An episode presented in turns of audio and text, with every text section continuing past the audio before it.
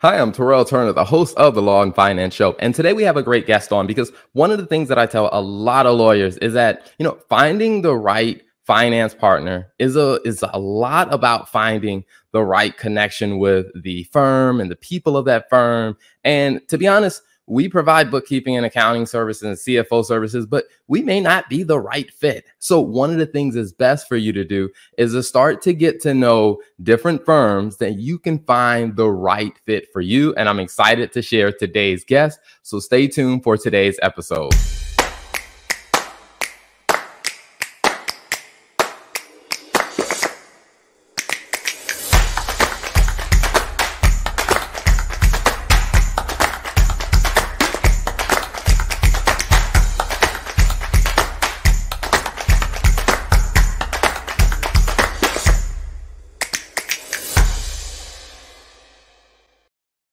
So without further ado, let me bring on my guest, Brooke Lively. Welcome to the show. How are you? I am awesome. And I just have to say, I so agree with you about not being the right fit for every firm. And we very often tell people to talk to two or three accountants, bookkeepers, or CFOs to find the right one that's a match. Everybody's hmm. different. Absolutely. Absolutely. It's something I, I tell people is that you know that trust factor when you're especially if you're trying to hire someone for cfo services you gotta have to have trust that you're gonna actually rely on their information their insight because if you don't trust them you're probably not gonna do what they recommend. Yeah. Well and and exactly you're not gonna do what they recommend you're gonna second guess everything you do do. And that's not that's not the purpose. You're you're hiring a CFO, you're hiring an accountant, you're hiring a bookkeeper that's an expert that will help you grow to the next level. And so you want to have that trust and you want to have that confidence in them. And sometimes it's a personality thing. Mm-hmm. Absolutely. Absolutely. Well, I guess before we jump too far into the conversation, first, I want to say thank you for doing this while you are on vacation traveling. okay, I'm just going to say disclaimer here. If we hear trucks or airplanes, I'm going to try to mute it, but you know. well, I I appreciate you you coming on while you're on vacation. Um and then also before we get too deep into the conversation, for those that may not be familiar with your background, can you tell us a little bit about your background? Good gosh, which version do you want? Do you want the like resume version or do you want the version of how I ended up where I ended up?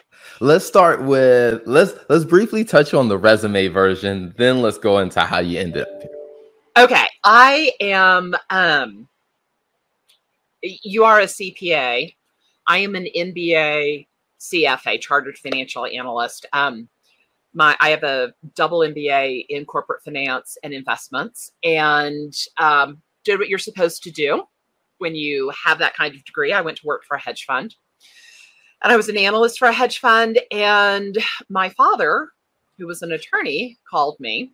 He liked to shed his law partners every seven to ten years, so he would restart his firm every seven to ten years.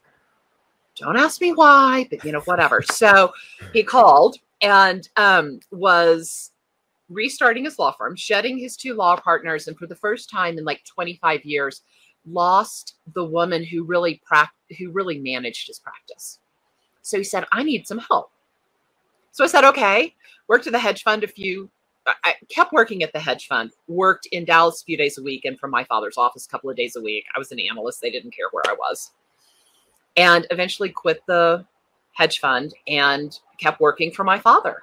And we you know scaled it to a seven figure firm in less than a year and um, did all of that. And then one day i hired a guy to help with sales and marketing. And his clients started coming to me and saying can you do for us what you do for your father? And i was like what do you mean and that was when i realized that lawyers went to law school because they were promised no numbers right and that running their business by the numbers um, could feel intimidating. And so I said yes, and that's how we started CathCap. Nice, nice. I, I love that. I love that. Now, what was it like for you? I mean, leaving the world of hedge funds, you know, stepping into that. Like, was it a, an emotional process because you had invested? I mean, it's a lot of hard work to become a CFA. yeah. Um, yes, I'm. I. I. Yes, I'm still carrying the weight. like it was like ten pounds per year, um, because it's a multi-year exam. Um, you know, it's funny. In some ways, I think I don't use my CFA, and in other ways, like this information will just come pouring out of my mouth, and I'm like, oh yeah, oh that's CFA knowledge. Um, it was. I think I like the people we work with. I love our team. I love our clients. Um, and it's much more interactive. I'm an extrovert. So when I was a when I was at the hedge fund, I sat in a room with my five screens. I had four computer screens and a TV. And the TV was on CNBC all day. And you know, I just was like chugging plug and chug on the numbers all day long. And so I like this. It's more interactive. It uses a different part of my MBA. It uses more of that corporate finance and frankly, I did not get here. I, I didn't go to grad school until I was 35. So I had this whole other career, and I get to use what I learned in retail in law firms, mm-hmm. as weird as it sounds. And that's really fun and fulfilling. Yeah, I, I love that because I, one of the things that I find with a lot of law firms is, and then you find this with lawyers, I think, period. And and I even find this with other accounting professionals and finance professionals is that when it comes down to like thinking about the strategically about the business side, that tends to be a big gap for them. And yeah. I'm curious with, you know, your experience, what have you seen like when it comes to that? Well, interestingly enough, I find that attorneys like they run on their gut instinct. And their gut instinct is really actually pretty good. The problem with doing that is that you make a decision based on your gut, and then you go home and you're having dinner with your family, and you're like, is that the right thing to do? Should I have done that? And then you go to sleep and you wake up at 3 a.m. Oh, maybe I should have gone the other way and not this way. And then you're thinking about it in a deposition with your client. When you work with a team like ours or like yours, you start to make decisions based on data.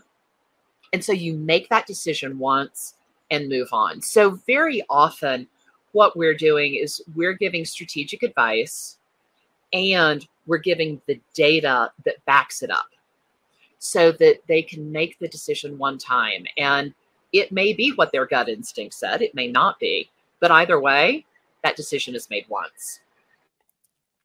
Now, I wonder is that something that you kind of, you know, honed during your hedge fund days, as you said, like as you're you're plugging the numbers. I mean, with are were a lot of your decisions in that world, hey, they're going to be backed up by, by calculations, mathematics, and, and formulas. Like there's a clearer logic to how you make decisions in that world. I guess would that be a fair um, perspective?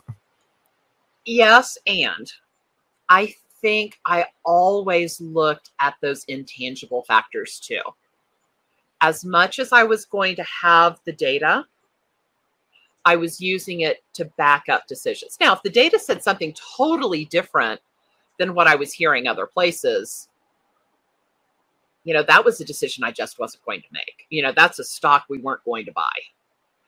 Um, or maybe we would if I really believed in the numbers. But I think that it's always kind of a blend of of what you're thinking and what you're feeling and the data, which is why I like to have the data to back things up. Awesome, awesome. I, I think that's probably what makes you know people so excited to work with your your organization. I mean, because that can be a scary thing of whether you just go all on your gut or whether you go all data which the reality is is probably somewhere it's a marriage between the two when it comes down to decisions yeah um, i think that's i think that's perfect you know use the data to guide use the data to show you where to look use the data to help you uncover things and use it to back up decisions Awesome. I love it. So now I'm curious, you know, as you kind of you you did that for your father's firm, you started getting contacted by others and it's like, hey, there is a, you know, there's a path for me to do this, you know, for others. You know, mm-hmm. how did that journey kind of unfold and you kind of get to the point of then starting to assemble a team to be able to do it more? So, um I went to the consultant that we were using and I said, you know, I can't make money off of your clients without your permission, cutting you in. Do, like there, I just, I didn't feel comfortable doing that. Not who I am. And and so he said, well, I'll tell you what. Why don't you private label it for us? So we had a three year contract. I private labeled for him. I had non attorney clients outside of that. Um, and then we chose not to renew the contract after three years. So when I first started, I told my brother. So my father and brother were practicing together at this point. Um, and I I told my brother, I'm like, okay, when I get seven clients, I'm quitting. And he's like, yeah, yeah, yeah, whatever. So it was like the daily thing. Okay, I got two clients. I got three. I've got five. So I walked in one day. I sat down in his office. I said, okay, I've got seven clients. I'm out. And he's like, he like looks up from whatever he was working. He was like, whoa, whoa, whoa wait, seriously? I'm like, yes, I've been telling you this. And um, I mean, he was pretty much gobsmacked. I, he was just, um, but I had trained someone to do my job. I'm like, dude, I've been telling you this for six weeks. So, um, so that was great. Uh, we grew with them after the three years we changed what we did for attorneys and because i realized that we needed to go deeper that the firms that we wanted to work with because I think we work with slightly larger firms than than what you do a lot of times and we wanted to go deeper. We wanted to be more done for you. We we wanted to be able to work with all the different people on the team.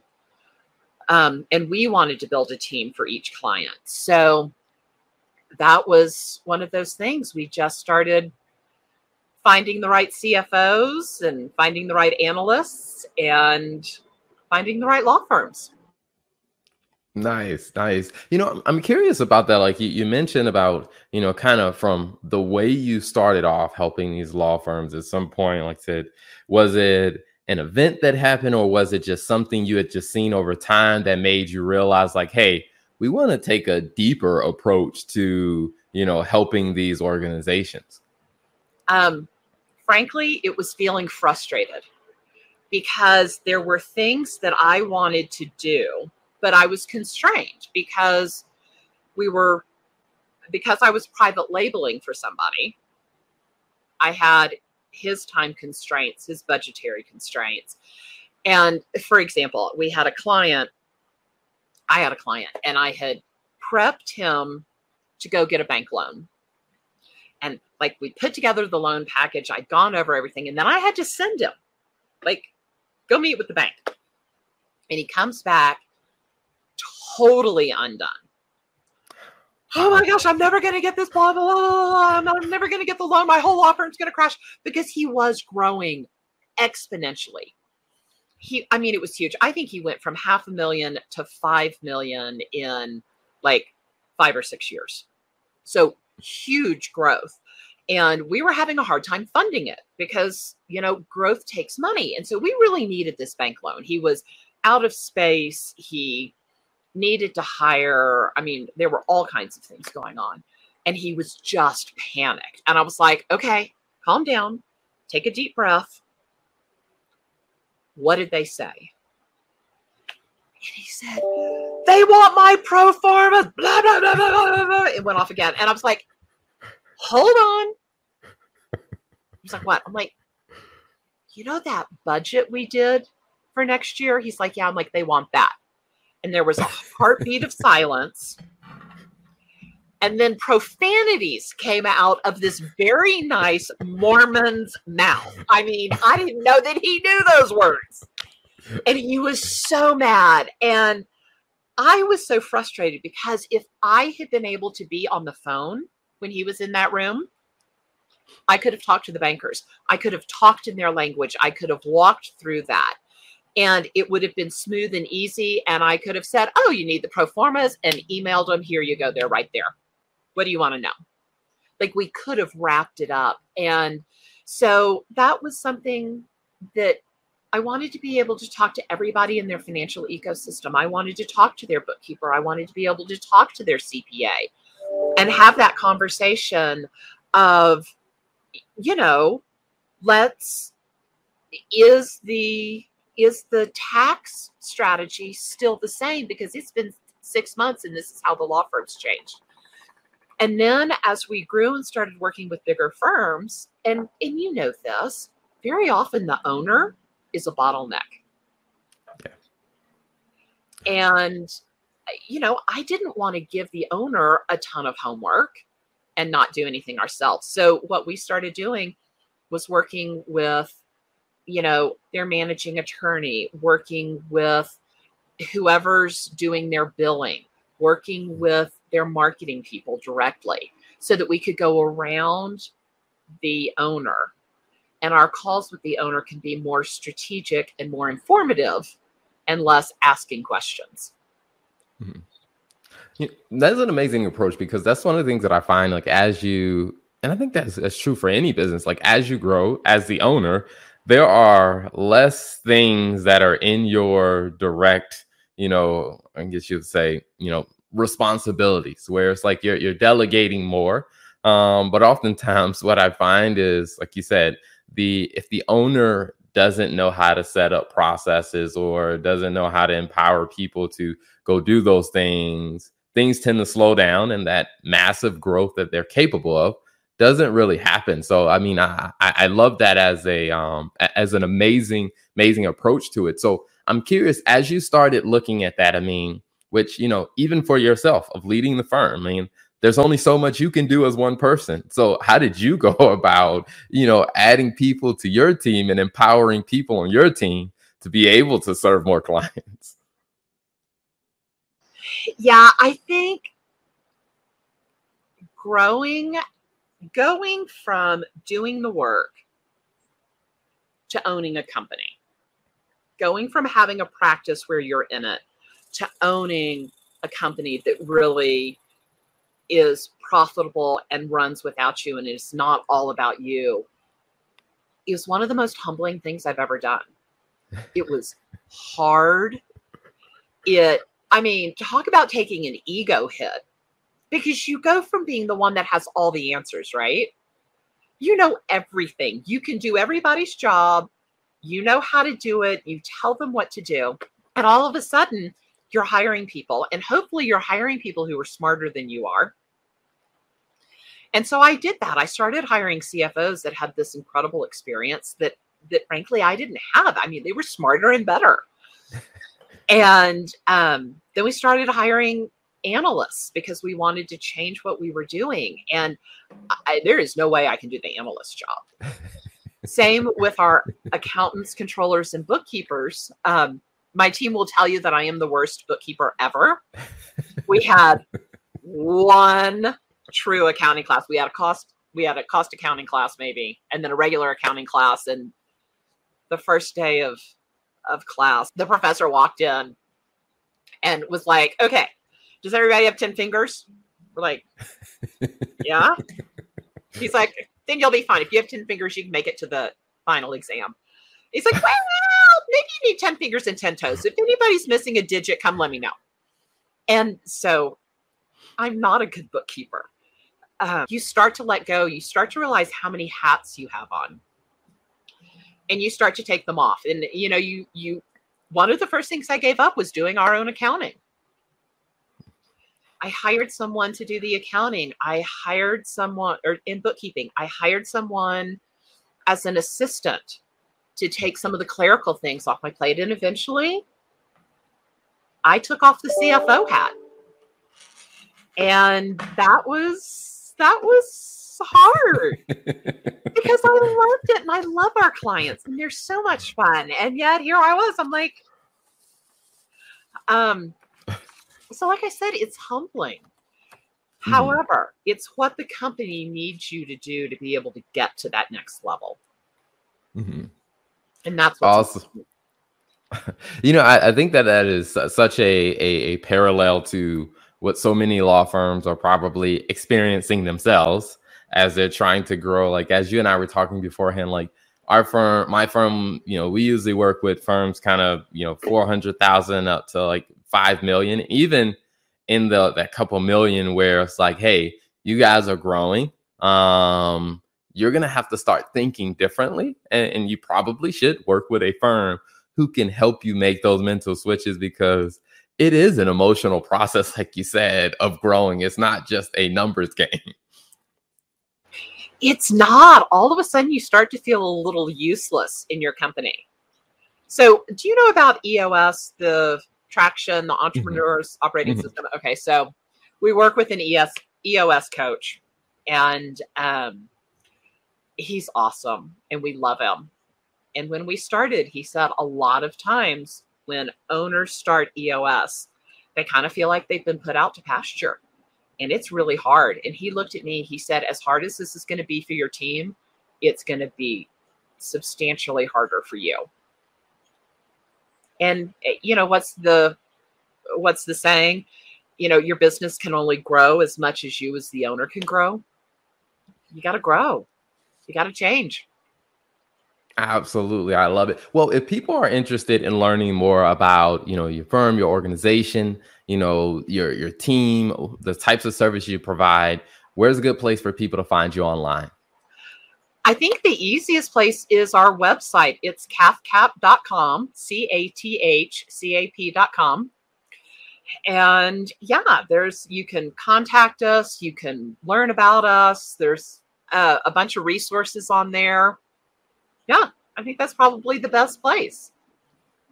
Awesome. I love it. Well, before we wrap up, one question I love asking, you know, every guest is because in every conversation we talk about a lot of amazing things. If you had to look back and say, okay, right, what are two takeaways that you want, you know, law firms and lawyers to have from this conversation? What would those two takeaways be?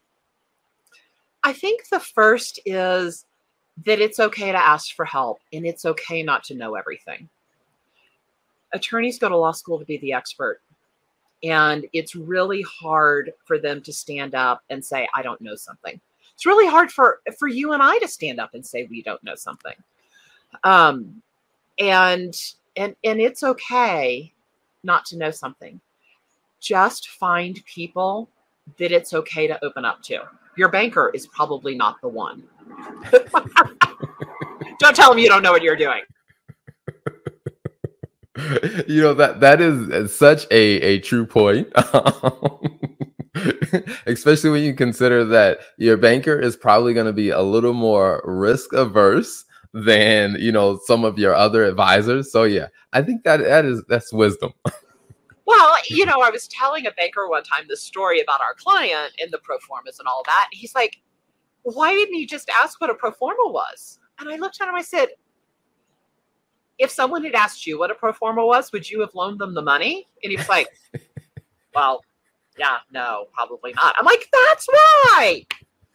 So I think my first piece, my first piece of advice is, you know, find people you can open up to. And I think the second one is being the owner can be really lonely.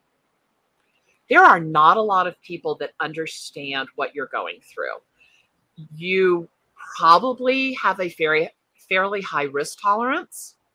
You're going to go for stuff. You're you're you're going to try to grow this. Your spouse probably does not have the same risk tolerance, so you go home and say, "You know, I just landed this huge case and it's going to make us this much money, but we're not going to get paid for 8 months." And your spouse is like, "How are we paying the bill?" You know, that's your employees don't want to hear that you're worried about making payroll because all they hear is you're not getting paid. So they're halfway out the door looking for a new job. Find some other people that you can talk to, find other owners, whether it's through an attorney group or something like EO, Entrepreneurs Organization. Find a safe place. Awesome. You know, I, I definitely love that advice. And, and I mean, that is perspective, I would definitely say that I, I've seen, you know, so many so many entrepreneurs kind of miss on is that hey your employees are not they didn't choose to be an employee because they wanted to be an entrepreneur within your company.